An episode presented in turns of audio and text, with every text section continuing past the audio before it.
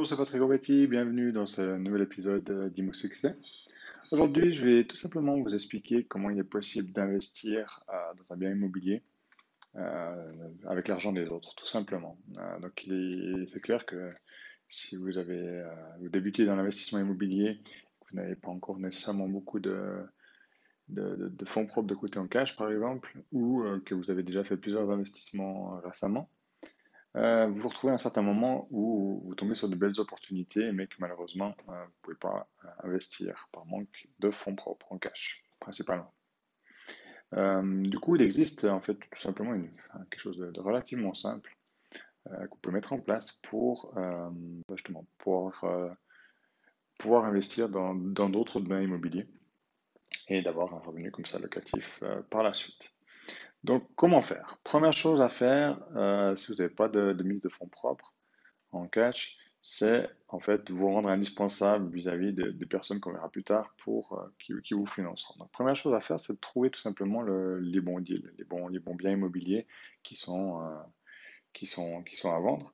Mais pour ce faire, n'allez pas comme tout le monde sur, sur des sites de petites annonces comme Anibis ou, ou des agrégateurs comme Comparis c'est clair que ces outils-là sont consultés par tout le monde. Donc, une fois que c'est en ligne, c'est déjà, trop tard. Vous, aurez, vous vous battrez contre euh, des dizaines et des dizaines d'investisseurs, si c'est bien intéressant. Et puis ceux qui restent euh, bah, plus de 90 jours, par exemple, sur Comparis, c'est qu'il y a, il y a, un petit souci. Ça ne veut pas dire ce ne sont pas des bonnes affaires, mais que ça devient déjà plus compliqué. Donc, moi, ce que je vous dis plutôt, c'est euh, tout simplement ben, de, de ben, comme je l'avais déjà dit dans un précédent épisode, c'est déjà d'être visible sur le terrain, d'aller, euh, chaque fois que vous êtes en voiture, en déplacement, regardez en fait les panneaux avant, regardez les biens qui seraient intéressants. N'hésitez pas à contacter après les personnes, les sonner aux portes.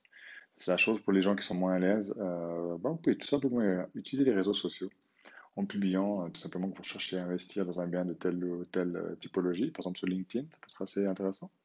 Euh, et, puis voilà, dites, vous, dites tout simplement, euh, je recherche à investir dans un bien de X millions à X millions ou de X centaines de milliers de francs à X centaines de milliers de francs dans telle région, dans tel délai.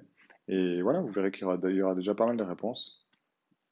Et donc voilà, donc si vous êtes à l'aise, vous cumulez les deux et ça sera déjà une bonne chose. Une fois que vous avez trouvé le, bon deal, euh, il faut tout simplement aller le visiter. Donc, vous contactez directement le propriétaire, vous allez le visiter, vous regardez ben, tout, ce qui serait à rénover.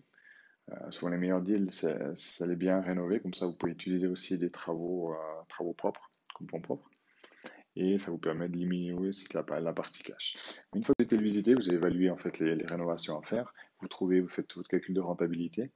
Euh, tout simplement, il arrive au moment où vous pouvez déposer une offre. Nous, les offres, quand vous n'êtes pas passé chez le notaire, c'est sans engagement, ça fait toujours vous gagner du temps.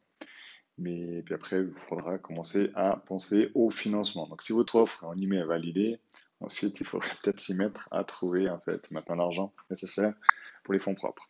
Donc là, je vous conseille tout simplement le partenariat. Qu'est-ce que le partenariat? C'est tout simplement trouver des personnes qui sont prêtes à mettre de l'argent euh, dans ce projet-là. Donc vous créez une société, tout simplement euh, une SARL ou une SA pour l'acquisition de ce bien. Et euh, les différents actionnaires, ce sera tout simplement les, partenaires. Donc c'est relativement facile à faire. Ensuite, euh, comment les motiver À nouveau, euh, ben, en fait, il y a deux types d'investisseurs. Donc on dit l'investisseur passif, donc qui met tout simplement, qui investit de l'argent en échange de parts de cette société, de cette SARL ou SA. Et les investisseurs actifs, qui sera votre cas en l'occurrence, c'est des gens qui n'apportent pas nécessairement de l'argent, mais qui gèrent le projet de A à Z et qui investissent du temps en fait pour gérer le projet. Donc euh, ils s'occupent de tout. Ils ont déniché le bien, vous avez déniché le bien, ensuite euh, vous vous occupez de, chiffrer les rénovations, vous coordonnez les équipes de rénovation.